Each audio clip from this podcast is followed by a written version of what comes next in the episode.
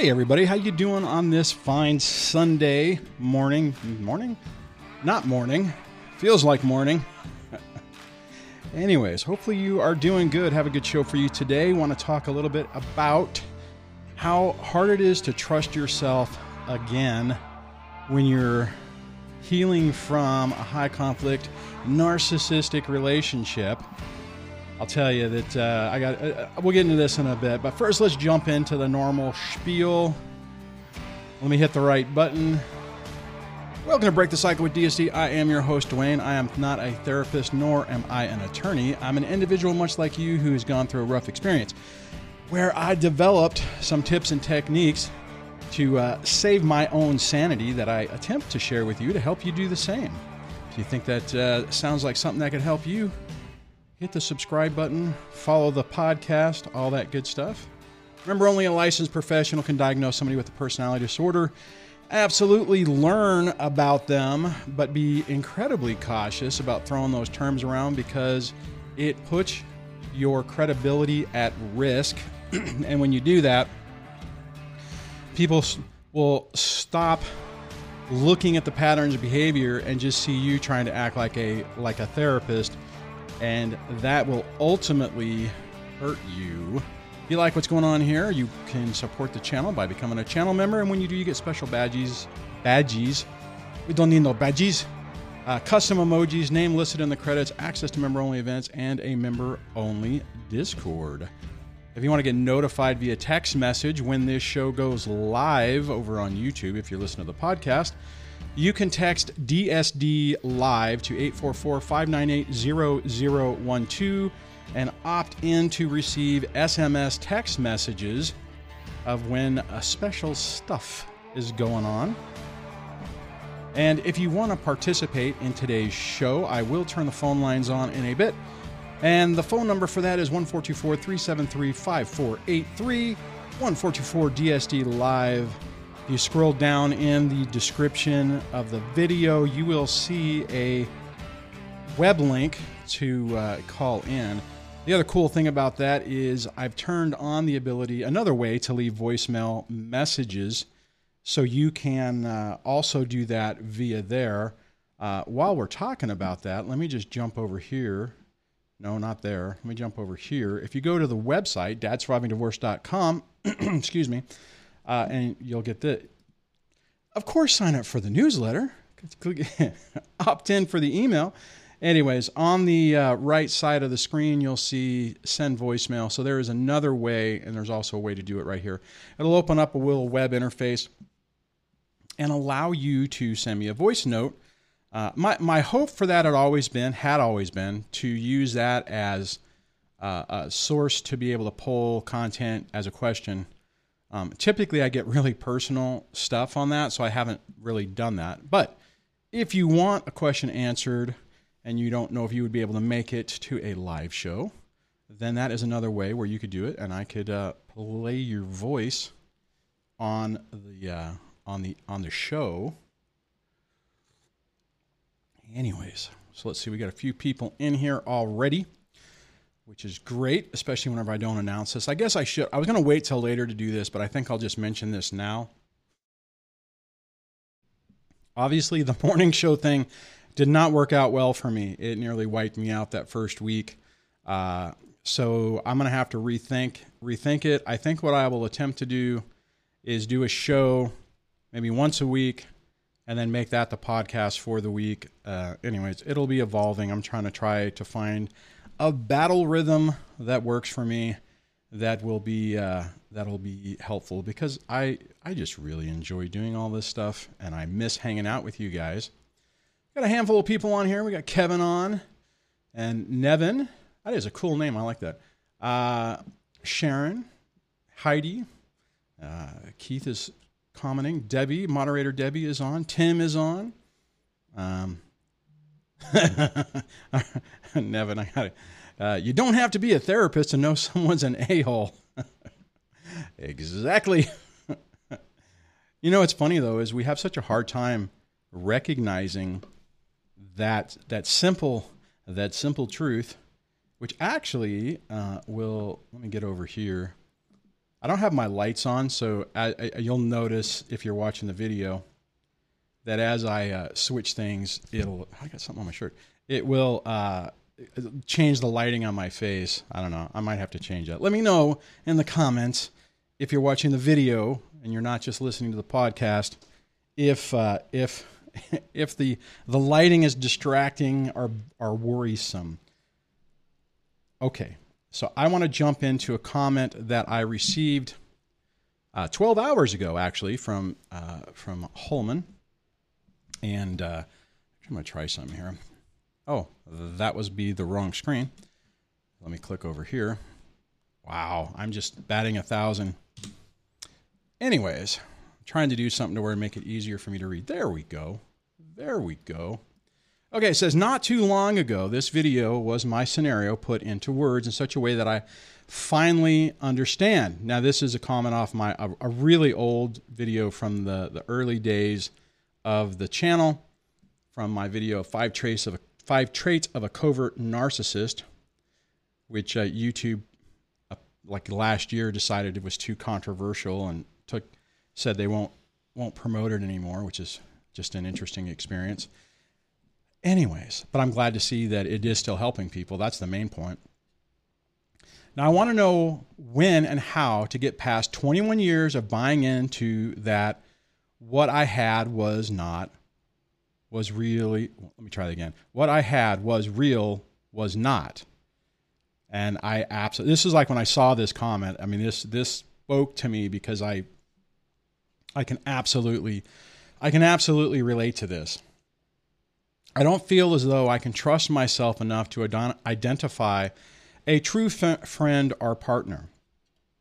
This was the biggest con job, and I bought it. Now, Holman, what I will tell you, buddy, and anyone else going through this, that is incredibly common.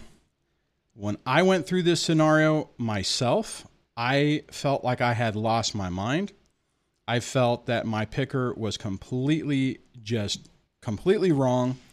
And I actually remember talking to a couple of trusted friends where I said that I was so what's the word I'm looking for? I was so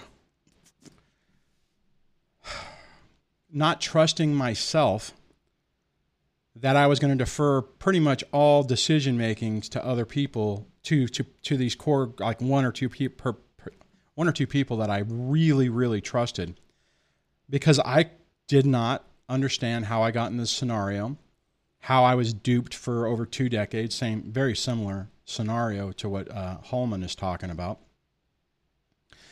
And I just didn't know know what end was up. And the other problem, the other reality of this is it also felt kind of like what he's talking about. I guess I can pull that back up on the screen what he was talking about is the fact that, excuse me, um, it just you you feel like your trust is gone. You, you just feel like there's no way that this is ever going to get better. You've been so hurt and damaged that you will never recover from it. And that is an absolute real feeling. It's something that a lot of people go through. And the key on this, and the key point to remember, is it takes time. It takes time to allow yourself to heal, to allow yourself to grieve, grieve the immediacy of whatever the trauma is that's going on right now. Because the other, the other interesting part about this, as we all know, is it, this isn't this typically doesn't show itself, present itself as in like you've been married for 21 years and one day it's like, hey, the relationship's over. You know, yeah, you know, I went left, you went right. You know, let's just move on. It always includes typically smear campaigns and uh, flying monkeys and all of the little interesting torment that comes with the destruction of one of these highly high conflict toxic relationships. And and the key thing to remember is you may not even realize that it was that. You know, you may think that uh, it wasn't that bad.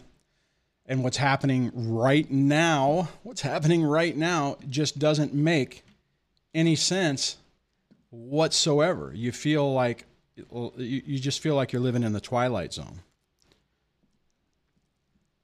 So here's the thing, and this is what I want to want to say to uh, to this guy. Let me get back over here. Well, I'll start with it. And I know I talk about this a lot, but I'm to I'm to go ahead and bring this back up. When you're starting out on this or if you find yourself struggling with this, maybe you're not maybe you're not maybe you're not in the in the super early stages of this. Maybe you've been going through it, but you're still in that mode. And and to be perfectly honest, at the two and a half year mark, I was still in this mode. I was still having a lot of problems. This playlist right here, off my main YouTube page. So if you're listening to the podcast and you're like, hey, what are they talking about? Search for Dad's Surviving Divorce, our DSD on YouTube. And when you get to the main page, just scroll down to Mindset for Narcissistic Abuse Recovery. That playlist has about 40 videos, if I remember correctly, in it, and they all kind of feed off on each other. Hybrid no contact is is a way, a methodology of communicating with your ex if you still have kids. If you don't have anything, if you don't have anything tying you to that, please just go no contact. And then these other videos, Absolute Thinking for Recovering, that's where it's incredibly important that you pick a reason of why this happened in your own head that you don't share with a ton of people. And let's say that hypothetically is is you're like, "Oh my god, I've researched a little bit of borderline personality disorder and the, and there's a picture of my ex right there. And then if that's the case, then you turn around and you say, okay, my ex has this.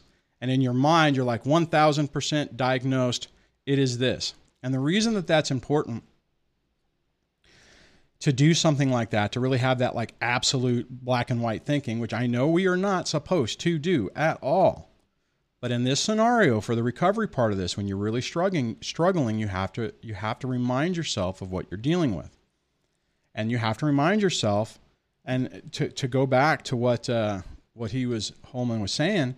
You know, I don't feel I can trust myself enough to identify a true uh, a true friend or partner. You know, when you're when you're in that mode having a thing to fall back on to say okay like because i used to do this when i would when i would look at my my my relationship and say well you know that it can't be all it can't be all fake you know there were these times where we were happy and then i literally would have to uh, play this mantra in my in my head that would say dwayne now you know that your ex is one you know was diagnosed with xyz and and as a result of that, those patterns of behavior fit into all of that. So it's like if I was thinking if, if I would, I'd have these days where I'm like, but she made me iced tea and she hated iced tea, so she must have really cared. And I literally, when in my in my own mind, my inner little voice would say, she did it for manipulation. It wasn't real. It wasn't a genuine act of kindness. It was a facade or part of that patterns of behavior that these people have that they do this and it's fake. And you need to accept that. Now, the problem with that, two parts. One, I have no idea. You know, as far as I know, X has never been diagnosed with anything. She has no problems, perfectly fine.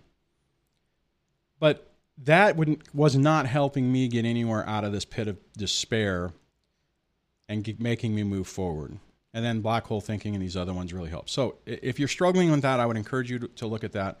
The other thing is if you go to my webpage, dadsurvivingdivorce.com, I have a resource tab. If you click on that resource tab, and it and it loads because every time I do this and I'm live, it generally loads. Real, it doesn't load well. I got to reorder these things. But this book here, "Rebuilding When Your Relationship Ends" by Bruce Fisher and Robert Alberti, incredibly helpful for me to understand myself and some tasks to work through and to really look at what was going on in my life and where I was at. And I could actually see a lot of parallels. I'm like, oh my God, you know, that's me. I'm having that problem, and it there was exercises to help you work through that. Coupled with that, I absolutely and and use these hypnosis downloads, excuse me, from Uncommon Knowledge. Uh, I have the relationship into the relationship pack listed, but the ones that I've specifically used: Mend Your Broken Heart, Getting Over Divorce, Let It Go, Unrequited Love, and I think one of them that we used to that I used to have may not be available anymore. But the the main two for me that I listened to over and over and over and over and over and over and over again was Unrequited Love and Let It Go. Now, let me just say, well, okay, while I'm still on that, and I'll and I'll back up for a moment. And then if you're in the part of the if you're in the phase where you're um, maybe let's say you're not sure, and you're like, well, am I really in a toxic relationship? I don't think I'm in. I worked on this project with Paul Colaianni. Uh, he runs the Overwhelmed Brain podcast. He made this mean work mean workbook, and it's a tool to help you if you're questioning whether you are dealing with a mean person where I think, if, if I remember correctly, that's where he got the name. It's been a while. Uh, that is another thing that uh, can help you get some clarity on what you're dealing with. And he's got a fabulous podcast, so you ab- absolutely should check it out. Uh, just so you know, all of those things that I just listed, uh, all are affiliate links. So if you happen to follow those, follow any of those links, I get a little, little, little kickback, I guess, that helps support the channel. But again, everything I put on there uh, really helped me and I used, or I worked on, like with the Mean Workbook. But this is the thing I wanted to say. Let me bounce it back up on this. This is the thing I wanted to mention about this this hypnosis download stuff. Okay, um, and, and it's a double whammy. Uh, uh, well, what I mean by that is, prior to this, I thought therapists were witch doctor quacks. Zero value is what I thought. Had no desire to work with a therapist and thought it was a waste of time and money. Equally so, equally so, I thought uh, hypnosis was was hocus was also hocus pocus and would have no value. So I mean, don't. My point of this is, do not take out of this what I'm talking about right now that these were things that were already in my wheelhouse, already in my in my toolkit that I had used throughout my life to help me through things. They, they were not. And to be perfectly honest, I had a friend of mine, I know I've told this story before. I had a friend of mine when I was a couple years into this and I was spiraling out of control and I was going to therapy. And I felt that as though I was not making any progress. I was uh, uh effectively coming back over here, I was effectively in this mode that the comment was about you know, I felt like I, I didn't know which end was up and I couldn't let it go and I couldn't I couldn't move forward. I was stuck. And a buddy of mine said, "Man, you got to try something different. You know, you you have to you, you know the, what you're doing isn't working and you're just you're just like stuck and you're just in this in this infinite feedback loop." And he mentioned he goes, "Maybe try hypnosis." I mean, and and again, he was somebody who as far as I know, was not somebody that would have routinely turned to that as a resource for help. And it did help. It did actually help me.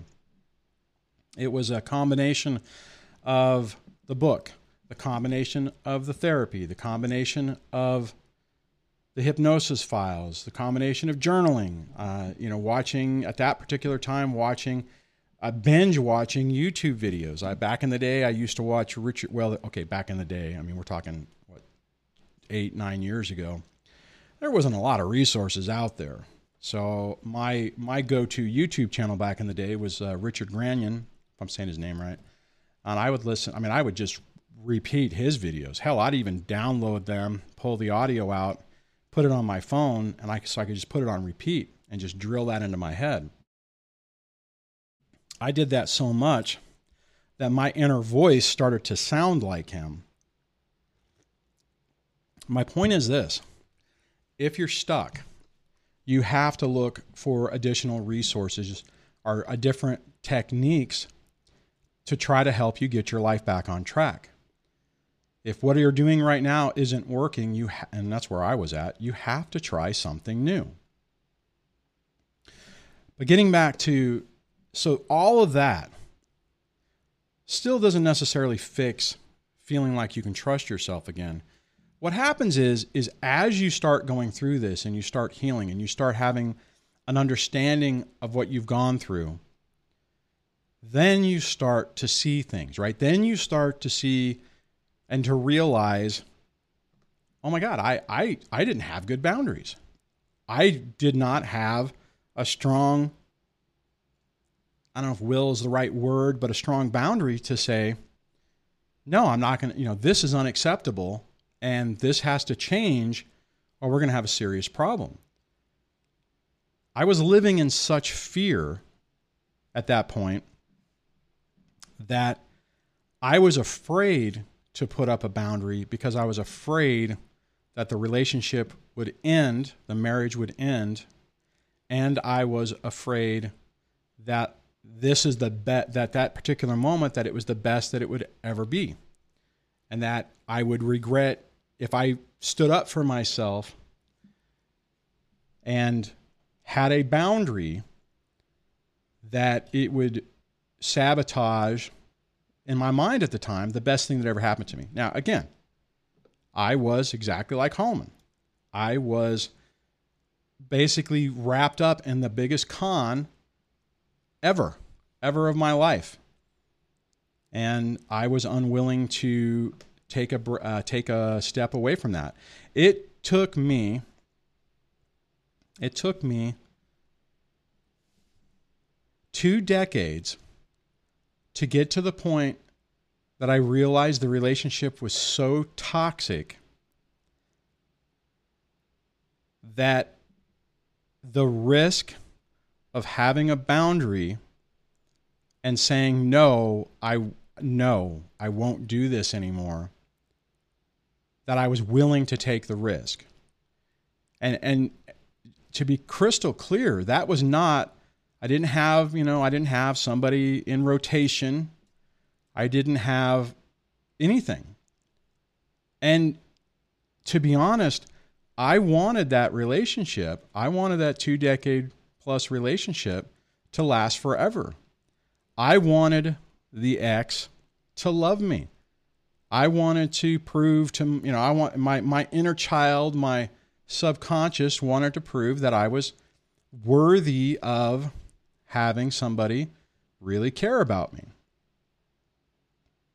And it was, it was, it was, the thing is, is it was such a leap of faith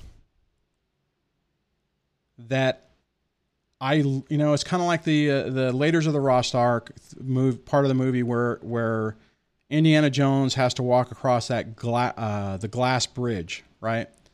and something was talking about a leap of faith or whatever and he just said okay i'm just to step out. And he just on the edge of this cliff he steps out saying okay i'm to believe that there's to be ground underneath me. That's kind of the way i felt when i did that. I, I had no i was not sure i had no um,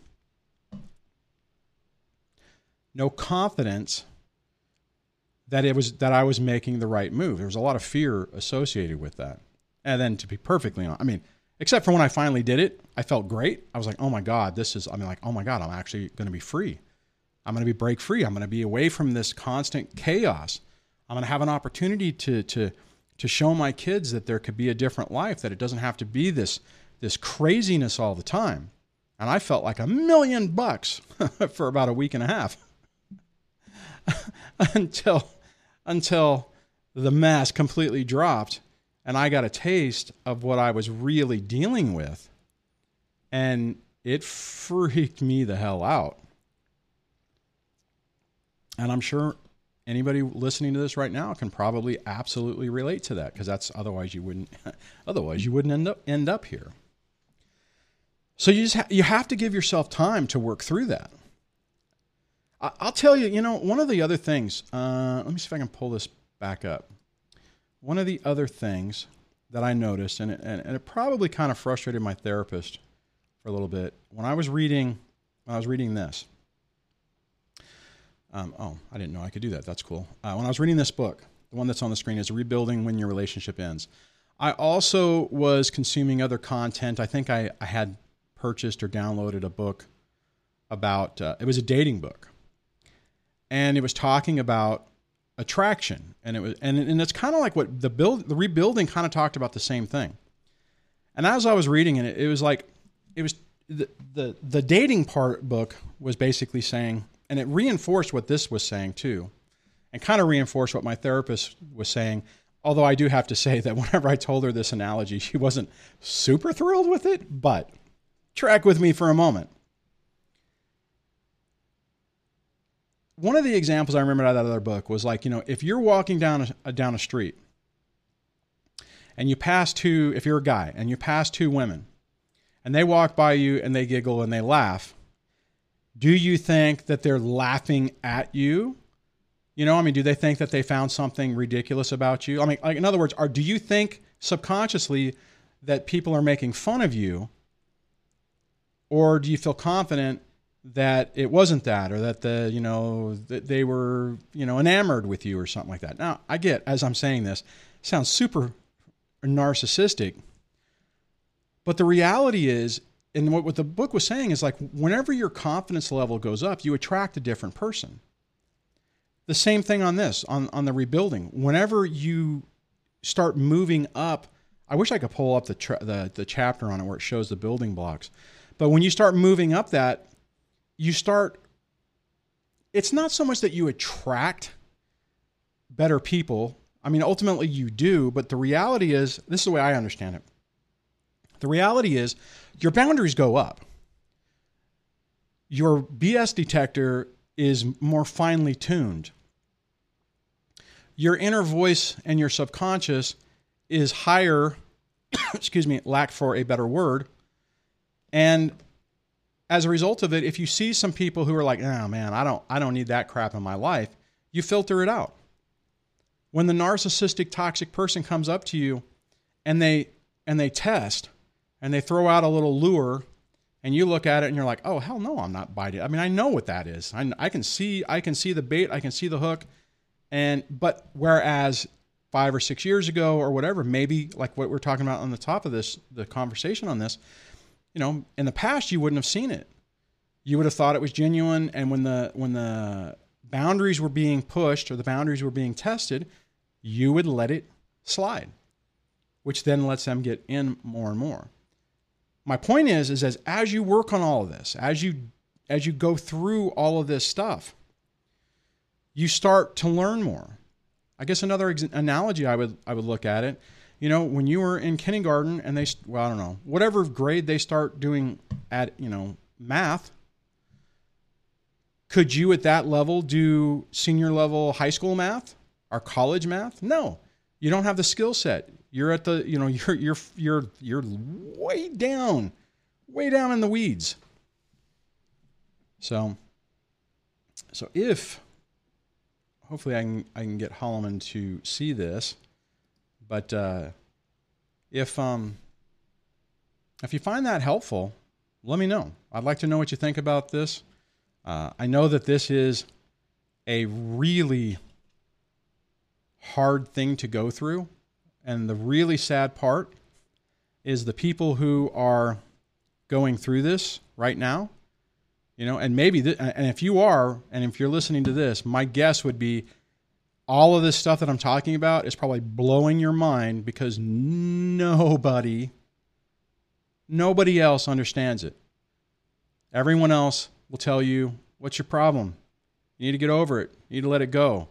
You need to just go out and jump into a new relationship. For the love of God, do not do that. Give yourself time to heal. You need to be okay with yourself. You need to be able to build the boundaries you need to be in a situation in your life that if someone is in your life, your peace, your sanity is more valuable than the person being in your life. What I mean is is that way when you have somebody that's pushing your boundary, you and your mind are saying, "You know what? I'm okay alone. I've done it. I'm okay with it. I can go to a restaurant by myself. I can go to a coffee shop by myself. I can go to a movie by myself. I do not need someone there to make me feel comfortable or whatever. And then you can say, you know what? This behavior, I'm not putting up with. Knock it off right now, or we're done, right? If you wanted to, you know, to have a conversation about it. And then you, uh, you know, that is when you start to trust yourself again. That's when you start to realize that you can, you know, your your spidey detector or your your BS detector or your narcissist detector is finely finely tuned, not finally tuned, but finely tuned and you get your life back. I would really encourage you guys on that book. Uh, seriously, if you have not uh, I mean, if you don't need it, that's fine. But if you're at this stage, check this thing out. And uh, I mean, I know it's old. Uh, let me see if I can. Let me try to pull it up in a new tab, see what it does. Will it, will it pop up? Let me let me do this so I don't I don't dox myself or something. Um, when does it say it? I'm trying to see if I can see when it. 2016. Oh, actually, I thought it was older than that. Anyway, so here's the uh, what do you call it? The uh, um, Amazon link for it. So I think I got maybe I don't remember if I got the paper uh, the uh, the digital book or not. But anyways, all right. Okay, so let me go through. Well, I see. Let me see. Uh, breaking through. I'm assuming you're you're talking to me. Says you are literally literally reading my mind, man.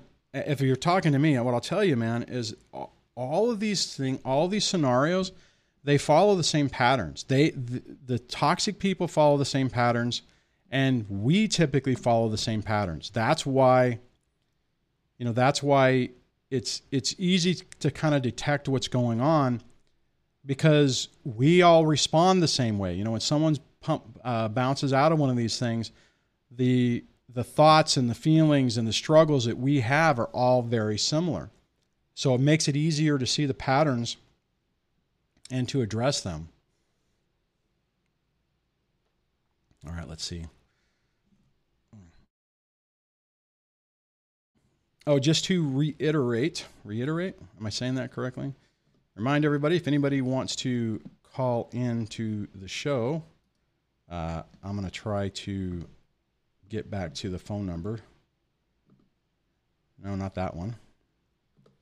You can dial in by dialing 1424 373 5483, 1424 DSD Live. And uh, if you're outside of the United States, or if it's a long distance call, you can use the web interface, which, if I remember correctly, is actually, let me scroll down, it'll probably tell me it is callin callinstudio.com slash show slash DSD live. I got to figure out a better way to make that because that's uh, not super easy to remember.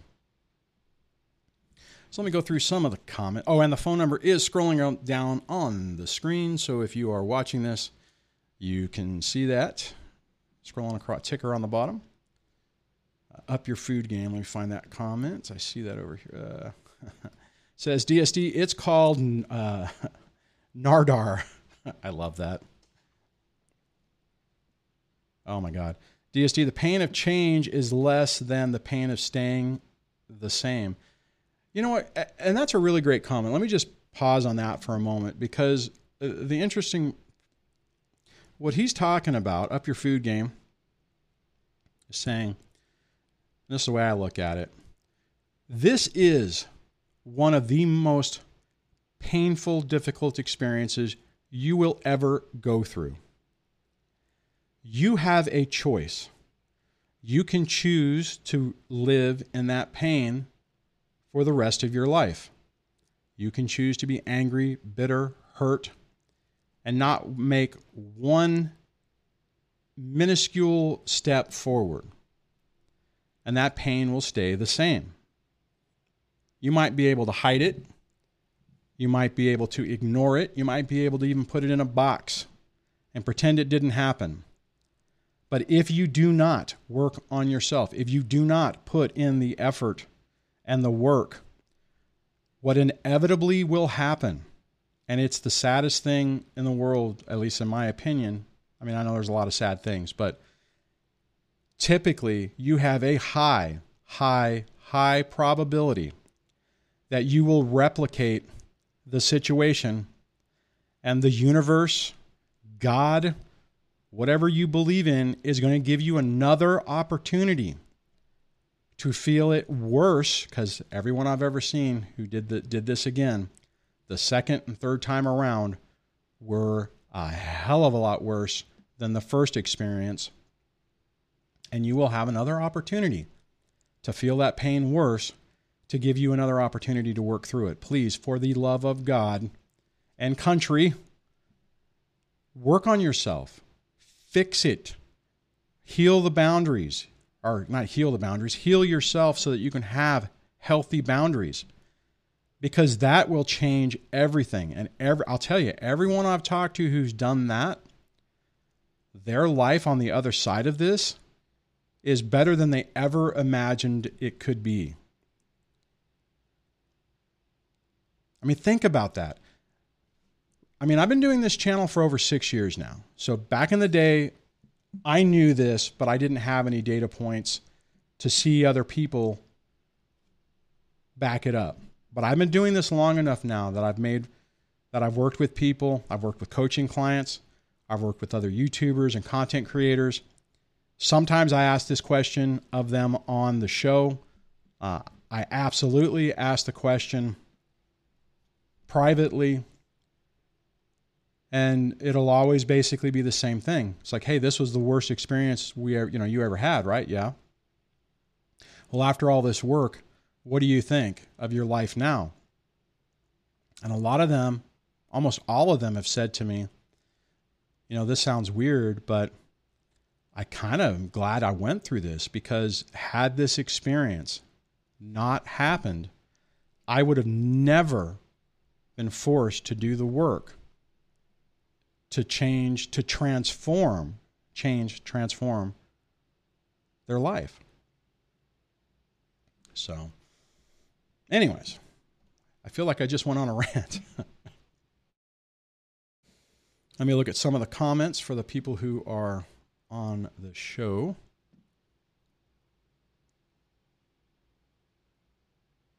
Yeah. Breakthrough 101 says I, I, I fell to my knees, the pain was so unfathomable. I will absolutely relate to that. Absolutely. It is, th- this is, these experiences cause you the darkest times that you will ever experience. I'm trying to think if I, there's a, I wonder if this is in the, I'm trying to remember if this is, I'm gonna I'm gonna go back to this is like the second page of that narcissist uh, narcissistic abuse recovery playlist. Having bad days is talks about that. Uh, beware of the nice. That's more about whenever they are, uh, um, you know, trying to suck you back in. And I think here, let me do it this way. I think I have some videos on dark days. Let me see if I can find that. Actually, I can leave this up on the screen. And this is a good little example. If you're on a if you're on a computer in Chrome or whatever, and you go to someone's YouTube channel, there's a search thing, and you can actually search directly on their channel. And you know, I have videos about about this too, crawling out of the darkness of narcissistic abuse. This is an, two years ago. Uh, I think I have one that's that actually talks about dark days.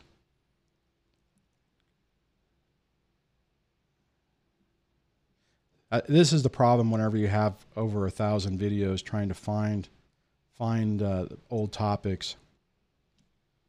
However, I will say this: is if there's certain things you're looking for and you want to see if I've covered it, just go to the channel and, and do a search uh, directly on that. Let me go back to there. So it looks like moderator Debbie has highlighted comments. Okay, I don't see any questions though.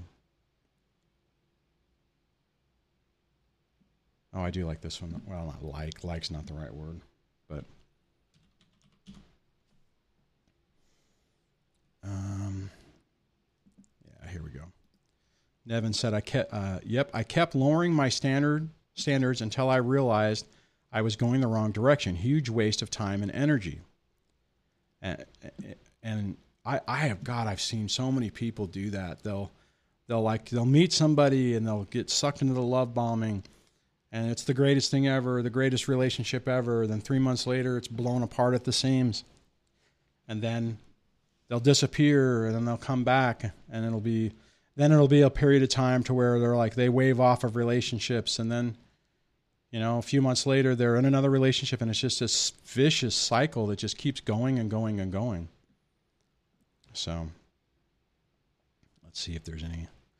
If you guys want to get my attention on the live stream just do at dsd put question in there so i know you're directing it at me and i will attempt to cover it. We got a, we got a little bit more time on the show. There was another comment or another uh, video comment that I think I'll hit here in a minute.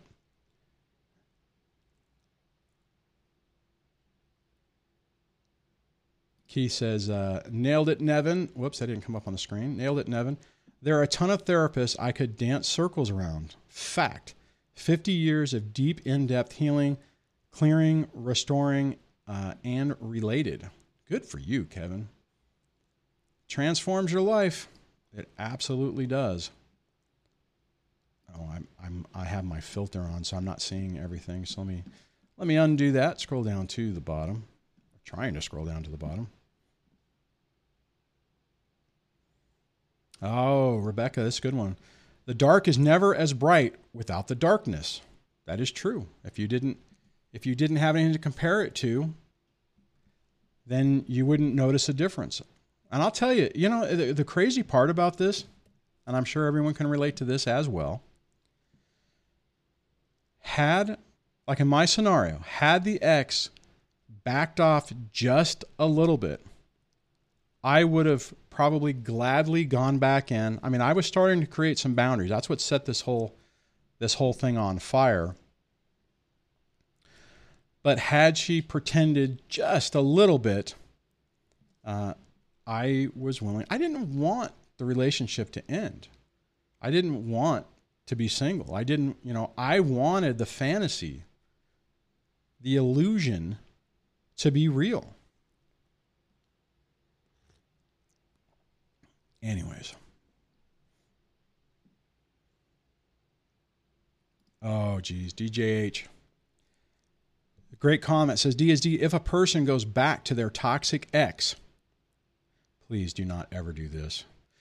They will take breadcrumbing, breadcrumbing. And here's the thing, and this is the reality. If you go back into a toxic relationship,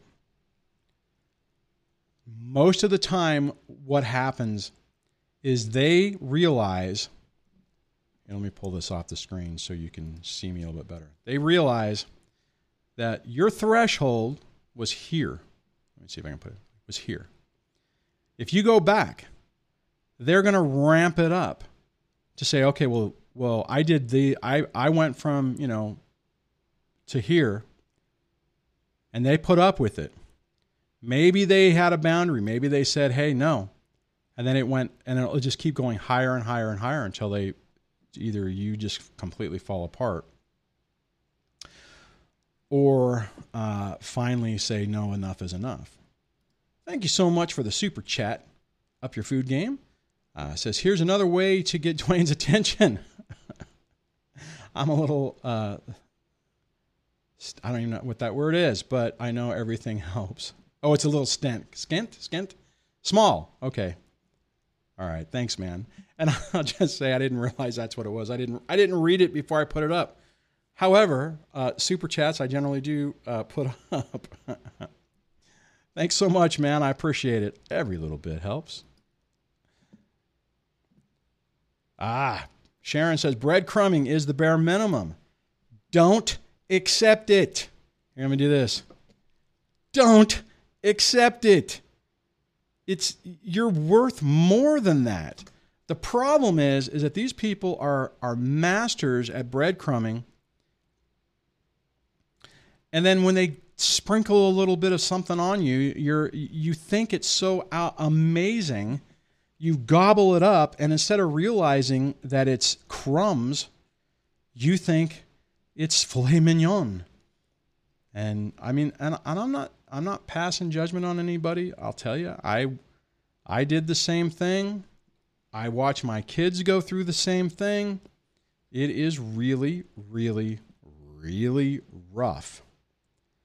So give yourself time. You know, if you're struggling with this, hopefully channels like this one or this these type this type of content speaks to you knows or helps you feel that you're not alone and that there's a pathway through this. Because the hardest part on this is that people do not understand. When you talk to other people, they don't get it. And they'll give you really bad a voice. Bad a voice? what the hell is a voice? what what accent was that? Was I channeling a past life? They'll give you really crappy advice. oh my God. The same thing happened to me. Hell, I had my kid's therapist at one point literally told me a couple years into this, you just need to go get laid. I'm like, what? You know, fortunately, the therapist I was working with said, you absolutely don't need to do that. you need to you need to get yourself back on track. Really back on track. Which brings me to another little topic I want to hit. And that is the reality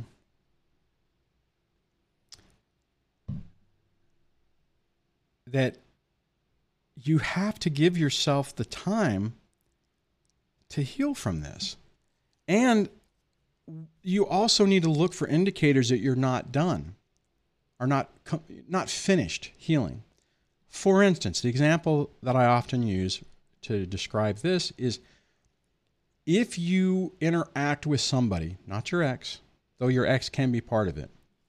If you interact with somebody and you find that you have an emotional flashback, a post traumatic stress disordered response, although that sucks, take that as an indicator to say, I'm not quite done. I have more I need to do. I have more I need to process. I need more I need to work through to where this doesn't affect you anymore. And what I will tell you, and this is a tough one because early into this, or even in the middle of it, even even a couple years into it, which is what I would consider the middle, you are more than likely going to still have flashbacks. You're still going to have things that'll happen that'll just get to you. One thing I'll just say that, that is a, a very unfortunate and real example of this is you might have some distance from your ex. You might have been able to put her out, put them, I won't say her, put them out of your mind and start feeling like you're pulling your life back, back up. And then you have an interaction. You have to go to a school function, or you run into the person out in the real world, IRL, and you find yourself having all these emotions that you haven't processed creep back up because you put them in a box and you didn't deal with them. Use that as an indicator. I did that a lot myself. There was I, I can remember early on feeling like I'd gotten everything under control, everything was okay. And the ex took her bony little finger and went boop right in my eye. And it was as if nothing had ever changed.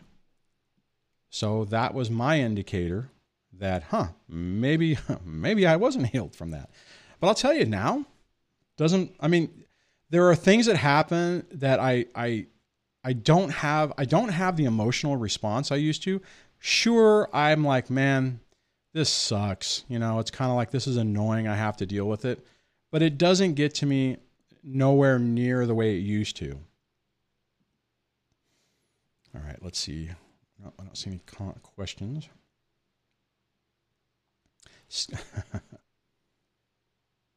uh, JJ says, worst advice I got was, quote, just hang in there. Things will get better. You know, and I and I as you say that, I mean, there are times where I say, hang in there. And the problem I always had when people said that to me is it, the, my immediate thought afterwards was, how? How is this going to get better? You're sitting over here giving this this out this outstanding epiphany advice. But you haven't been through this.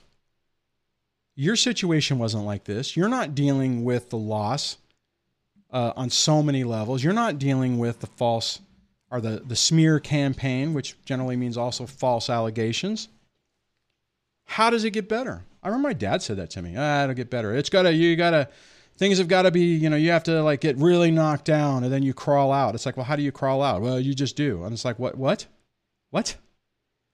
And, but the reality is, if you do the work, if you hang in there and do the work, things do get better. For instance, an example. When I was going through my, my situation and I had three young kids under the dole and I finally got 50 50 custody and I was paying an exorbitant amount of money uh, paying for two houses and and you know I was basically paying for everything. Um, I was I was circling toilet bowl, and I remember thinking, my my life is is everything I've worked for is ruined. The family I was wor- hoped for is ruined. The ability to take care of my kids is ruined. My retirement is ruined. Everything, everything is ruined. And when people would say, just, you know, it gets better, I'm like, how the I'll say it that well, you know what? This show's been going on for a while, so maybe YouTube won't won't har- won't harpoon me. How the fuck does it get better? How does it get better? I've lost everything. I'm I'm knocked back down to when I was you know making or you know eh, the life I had in my early 20s, and now I'm in my late 40s. How the f does this get better? And that's the way I was thinking. And every day I was angry. Every day I was mad. Every day I was second guessing everything. Every day was a spiral of poo. I don't know if that makes sense, but but this is what I'll tell you. As I put in the work, as I rebaselined my life, as I implemented as I implemented these techniques that I was making up on the go, the hybrid no contact, the absolute thinking, the black hole thinking, you know, this thing of realizing I was in love with the illusion, uh, the struggling with wanting to reach out to the ex, not getting sucked back in, all of those things. As I put in the work, as I, I mean, I was doing intense, well, I don't know if intense is the correct word. I was doing weekly therapy with my therapist. I literally at one point was thinking, oh my God, do I need to be committed because I am losing my freaking mind? And as I started to work on this, as I did that, as I was reading, you know, uh, Divorce Poison, as I was reading Rebuilding When Your Relationship Ends, as I implemented the hypnosis, as I imp- did all of that stuff, my life started to change. And what, what the crazy part about this is I did not reach the, the point to where I was feeling better after the kids were off off of family support after you know the the support numbers change after you know I can't even think I mean all the reality is is all of those things that were a problem are were are still there. Retirement still gone. I mean money is not exactly great. I can look at I mean every I mean Debbie knows this. If you guys don't know Debbie's my girlfriend. She's also a moderator. We talk about this a lot looking at houses and i'm like just a little bit far enough. And there's a piece i don't get mad at it I mean, I don't get like, you know, super angry at the ex, but I look at it and go, damn it, you know, it's like, had this not happened, I would have been able to buy a house, but I can't. And the numbers are keep going up and up and up, you know, faster than I can recover from anything. And the point is this is that after putting in that work, let me see if I can find that comment that I had. It's been scrolling, so I may I may have lost it.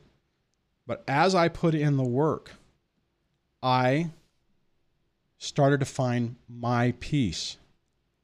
And I made my peace with it. And I didn't get angry anymore. And I didn't, you know, I, I, I got to the point where I'm like, okay, I can sit here and I can look at my situation and get angry at the, that the ex did this to me and did this to us, the kids and everything. I, am just and I left, right? I mean, so don't you know? It's not like I was living the fantasy and uh, she kicked me out, and you know, and I know that's typical. But I mean, I'm the one that said, okay, I can't live like this anymore, and my life is still better than it was in that nightmare. And it's one of those things that you can't really explain to somebody. But there is, if you, by doing it, it changes everything. Anyways, hopefully that makes sense.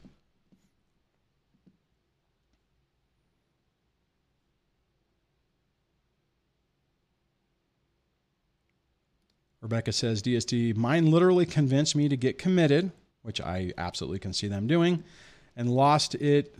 Uh, they let me out. See, they, they convince you that you're going nuts. They convince you that you're the problem.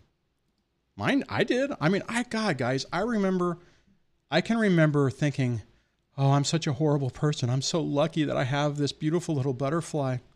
You know, I mean, you know, I'd have nothing if it wasn't for her, you know, and not realizing that, that, you know, I was slowly being, I don't know, grilled. I don't know what the right word is, but I mean, I was slowly being destroyed.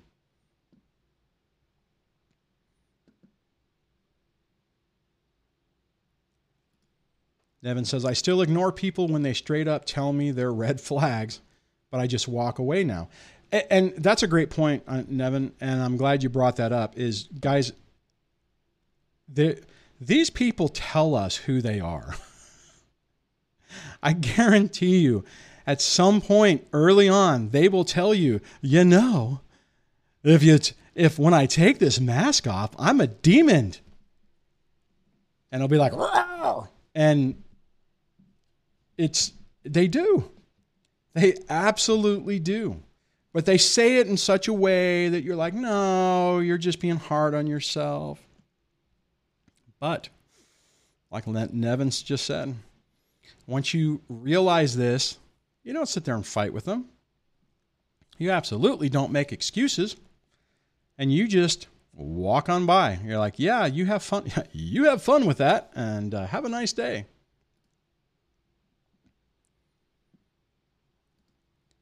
Breakthrough 101 says DSD, I still can't figure out who discarded who. After I noticed him pulling, sorry, him putting on the self, I went radio silent on every level. Okay, great point. I haven't had this comment come up in a long time. Here's the here's the reality. There's two different things. Discard, discarded someone means something, and going no contact means something completely different discarding somebody, you're doing it to punish them and to make them feel bad with the intent of trying to evoke a reaction. However, when you put up a boundary and go no contact, people can say sometimes they get it confused with discarded, but it's not. You know, well, unless unless you did it to punish the person. So it's all about the intent.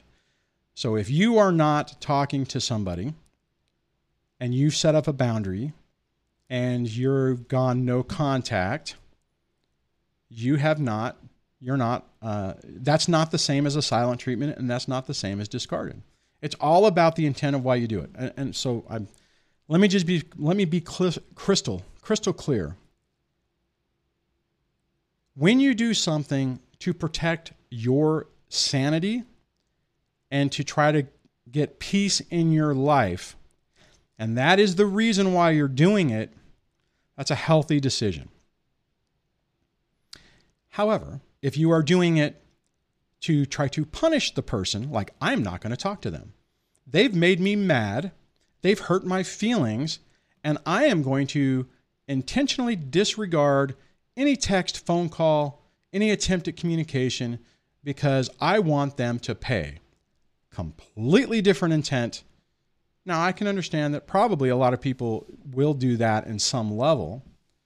And again, that is one of those things where you're kind of when you're doing that and you're like in a lower vibration, I mean, I don't talk, I mean, I don't even really understand that, but I think people say that a lot. If you're at, if you're in that lower state, then maybe that might feel like an appropriate thing. But as you start maturing and growing, you'll realize that that just adds more chaos and jeopardizes your personal peace. And you'll realize it's not worth it and you won't do it. You won't be doing it for that reason.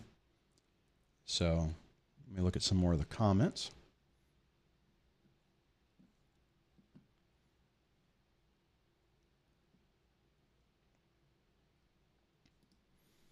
Gamer Christina says, DSD, will I ever find a second date?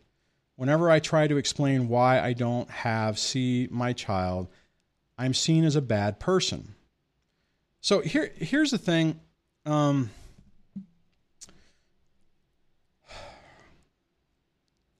there's a lot of games going on in relationships nowadays. Uh, if you in some ways, it probably would be good for women to watch some of that, like the, uh, I'm trying to think, uh, 33 Secrets, um, I, I, you know, Coach Greg Adams, you know, whatever. Because what's happening nowadays is people, the, the whole relationship game is completely different. You there's a lot of players out there and there's a lot of targets out there and everyone has to value themselves right? And what i mean is is that you know christina if you are finding a situation to where you're dating a lot and you're never getting a second date i would encourage you to start working more on yourself. Don't worry about relationships. And i and i know i mean i know there's an age thing I mean, uh, to be perfectly honest, women have it harder because if you are wanting to have kids and you're wanting to have a family, there, you know, every every year you get older, it gets more complicated. I mean, I had me and my wife, ex-wife, had children late, so we had kids in the 30s, and we weren't even thinking about the complications that that we were lucky that we didn't have, except for our son. But that was more for a problem with his birth, not as a genetic thing. You know, and I think the the reality is is that see, here's the thing. I mean, and if you listen to some of those channels, I like like 33 Secrets guy, which I'm sure you'll probably find completely annoying. You know, there's a lot of good dudes out there. There are a lot of a lot of people who probably are more aware of what's going on out there, but there's still people out there that want relationships, that want marriages, they want long-term relationships, they probably want a family and you're if you and this goes for anything in life. If you are doing something and you're you're seeing a trend you have to do something different. For instance when i was talking about myself earlier in this thing when i was noticing that nothing was working to help to help me emotionally move forward i had to try something different. If you're a person who's sitting there dating and all the relationships are going the same way you have to try something different and you have to be okay with it. And, and, what I will tell you, and this is blowing my mind, I've seen this happen, and I learned this way early in my life. And I used to tell people this even before I was going through this scenario I'm going through. And that is as soon as you get to the point that you're not freaked out about relationships, and you're like, oh my God, I'm going to be, you know, you're, you're, you're in that fear mode. You're like, I'll never find anybody. And I'll, and I'll roll this back into a, a story here in a minute every person who I've said this to, like, look, you got to get to the point where you're okay with yourself and you're not looking, you're not desperate, and you're having fun. And every time that happens, the person shows up. Okay, story time. Uh, God, I can't remember how long, you know, back whenever Debbie and I met. Before we met, or the period of time before that, I went through a phase to where I'm like, oh my God, I got to find somebody. I need to prove to the world that I'm still worthy of love. And I couldn't find anybody. The dating sites, nobody would respond to me. Um, you know, no, it's like I couldn't make any progress anywhere. You know, maybe when I was out in in the real world, there was a couple of opportunity, not opportunities, but there was a couple of interactions where it was like, oh wow, you know, there was some chemistry there. But because of the money, I didn't have the money to drive into town. I didn't have I didn't have the money to do jack shit. I couldn't go on a date. I couldn't take somebody to coffee. I didn't have enough gas to drive someplace, and I lived out in the middle of nowhere. Then I finally made my peace with it. I went through all that stuff I was telling about. Go rolling the clock back, talking about when I was doing the therapy. You know, so when I was at that point where I was doing that weekly therapy, and then things started getting better, and working with the therapist was like, hey, you know what? I don't think I need to come next week. I'll come ne- the week after next. And then it was like, well, let's take a two week break. You know, let's do a three week break and then we'll do it. Then it was like, for a while there, we were doing these once a month things. And then finally it was like, the therapist was like, um, we've, we've kind of worked on everything, you know, I mean, there's really no reason, you know, you're, you're kind of, you're, you're good, you know, at least at that, you know, I won't say at least at that stage, but, uh, and things got better and then I got to the point where I was like, okay, you know what? I'm I don't I wasn't doing the online thing anymore. I had the accounts. And the funny story, so for you guys who have stuck it out for for an for what an hour into this conversation, how Debbie, how long has it been? I can't pull up my my thing. I, I get I get screwed up on the thing. I think we've been together nine years, eight years. I can't remember. I get, I'm, I, you know, I think the kids are in the house. It's like a Saturday, Saturday morning. And what I had done at that point, where I was at at that stage in my life, is I'm like, I was not looking on the dating profiles like Match.com. And if somebody looked, I would, uh, I'd get a notification. And what had happened is two weeks before I got a notification. So this is how this started. So a couple weeks before all this, the, the main story happens, I get a bling. Actually, I get a text and it's like, "Hey, baby, why are you on? Uh, you know, why are you on Plenty of Fish?" And it was somebody from work, and I'm like, "Oh, like no." And I'm like searching for my future ex-wife to buy a house for, right? Something sarcastic like that. And uh, and I uh, immediately I deleted that account, and I'm like, oh, I mean, I forgot it was there, and I'm in my mind, I'm like, okay, I'm gonna just purge all this stuff. I'm just done with it. You know, I don't need it. I gotten to the point where I'm like, hey, you know what? I'm liking my life. I still had three kids under child support. I was still paying a ton of money, but I was I was like, you know what? Life is getting better. Things are going to, are, are okay since 2014. So that would be eight years. Okay, almost. Am I doing the math right? so so this whole thing happened like end of December. The, the part I'm telling. So I, I, I go through this thing, and this is what happens. This is what happens. I think it was the 10th.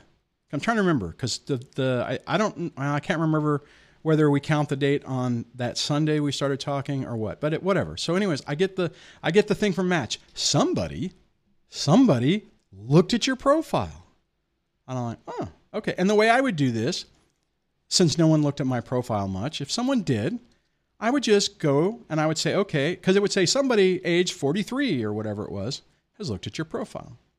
I'm like, all right. So I'd go and I'd say, okay, give me a search of everybody that's aged 43 in this area and give me a list.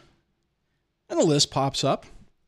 And the last person that had been on Match.com that looked at my profile was my ex wife. and Match said, We had a 92% match. We were perfect for each other. And I was like, oh, you've got to be effing kidding me. And I'm like, all right, I'm going to delete this. And then a few hours later, I get ding. Let's see, what is it? You know, uh, X years old person looked at you from the town that she lives in. I'm like, huh. So I looked at it and uh, I'm like, I did the same thing. I did the search and I was like, oh, wow, there's only one person that's been online in the last 12 hours. So it had to be this person looked at the profile, and I'm like, wow, I really like this person. We actually met up the next day, and pretty much we have talked almost every day, been together. I mean, we don't live together, but ever since then, and then I promptly deleted Match.com. So it's kind of funny because I, I tell you know I don't like online dating, but technically that's how Debbie and I met. So what do you guys think of that story? Oh wow, a lot of people tuned off. My my my numbers went down, so maybe not everybody's interested in that story. Anyways, uh, hopefully that was fun. All right, let me see if Gamer Christina said anything when I was saying saying that. I hope I hope that was helpful. What I was talking about. Uh, the only other thing I will just throw up there um, that's kind of rough for for women is there is that st- you know if a guy doesn't have custody, it's easy to to play it out and say you know oh toxic ex you know won't let me you know won't let me see my kids and blah blah blah and everyone just kind of believes that because that's kind of the normal the normal scenario. But for uh, for women, it's a lot tougher. Personally, I would say honestly, uh, you know, that is a conversation that you should be happening not on date one, right? And you said when you're talking about not getting a second date, I wouldn't be. I would not be talking if you are going to a, a thing and you're talking about everything that's happened with you. Then that's probably not such a good thing. Um, I mean, I get it's part of your life and stuff like that, um, but I would downplay it. I just wouldn't bring it up. You know, I mean, don't lie. I mean, like if I was, I mean,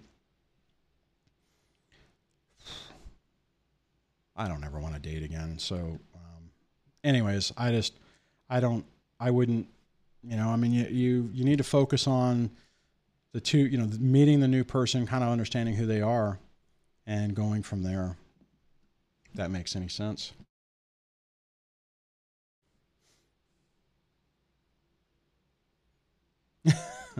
Up your food game says Debbie. Typical dude is not knowing the dates. Your man, uh, your anniversary is on his birthday. Oh, that's cool. Now I'm I'm so bad with that. Um, I literally put everything in my phone. I, that's like normally I have a uh, I have an app to like I honestly I, I don't remember how long I've been divorced. I literally have to Oh, I got the phone line up. Um, I literally have an app on my phone that tracks it, so it shows tells me how long it's been because I don't I do not remember. Hell, I could barely remember my kids' birthdays. You know, I mean, it's it's one of those things where I generally I have it in my phone so I can look it up because it's not, you know, I I just my brain doesn't doesn't track that type of data very well.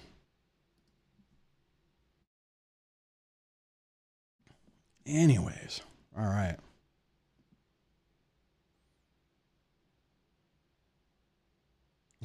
Debbie had said, to this day, Dwayne, to this day, Dwayne still talks. Wait, to this day, Dwayne talks down about online dating, but both of us living in really small towns. So, yeah, I mean, it, it's kind of crazy. See that, you know, I'm, I'm glad she mentioned that. Let me just throw this other thing out there.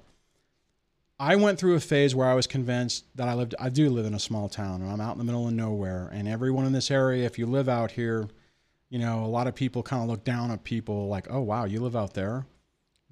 And it makes, to me, in my mind, it was like, well, no one's going to want to date me because they're going to see me out here.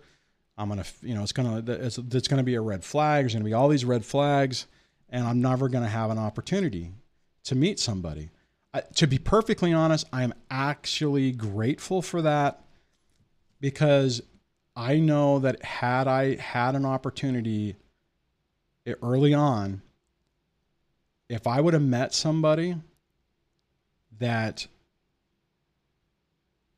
was the same but worse, I absolutely could have seen myself getting into a bad relationship. And fortunately, because of the scenario I was in, I didn't. Uh, I didn't. You know. So and the time when it when the time came that Debbie and I met, I was in a well. See, I was in a much better place, but things actually did really go to crap afterwards because, like I was talking about on the past, on the beginning of the show, in the beginning, I put everything in a box. The ex was leaving me alone. I thought my life was getting back on track. I met this great person, Debbie, who respected boundaries, who treated me well, um, to be honest, that almost ruined the relationship because when I really started seeing that, coupled with the fact that as soon as the ex found out that I was moving on, she started calling child, Department of Child Support Services and screwing with the kids and and just I mean just ramping everything up. Um, all those repressed emotions came crashing back, and it was really tough, and it nearly destroyed uh, the relationship that I have with Debbie and it was not it was not fun. I mean, that's probably one of my regrets about. I wish I could have met. I wish Debbie and I would have met after I had healed from all of this stuff, so that the trauma and the drama that we went through. I mean, we still would have went through some because these the toxic people never stop, and uh, but it would have immediately gone to using the kids as a triangulation thing. And if we were at a better, you know, if we were, if both of us, Debbie and I, were farther along on all this stuff, we would have uh, been able to to deal with that a lot easier. If that makes any sense, I have whole videos about how to deal with that type of stuff. All right, let me see.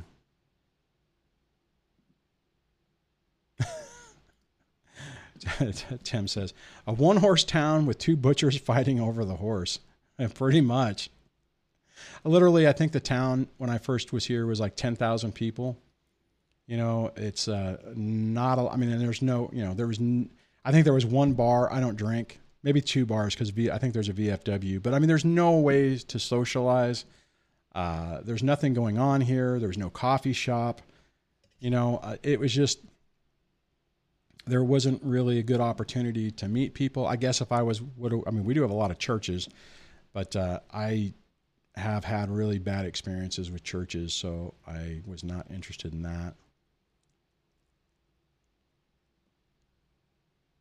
That's funny. Let's see.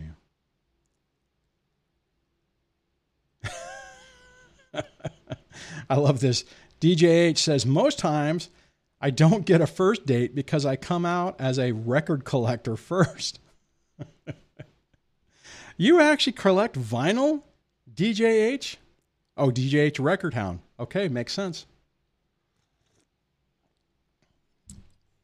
God, I don't even have it. I wonder if I do. No, the X got all the vinyl. I do not have any any records.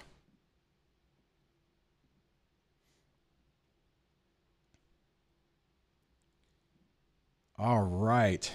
Well, guys, I think we'll wrap this up. I hope that this conversation was helpful and uh, valuable for you.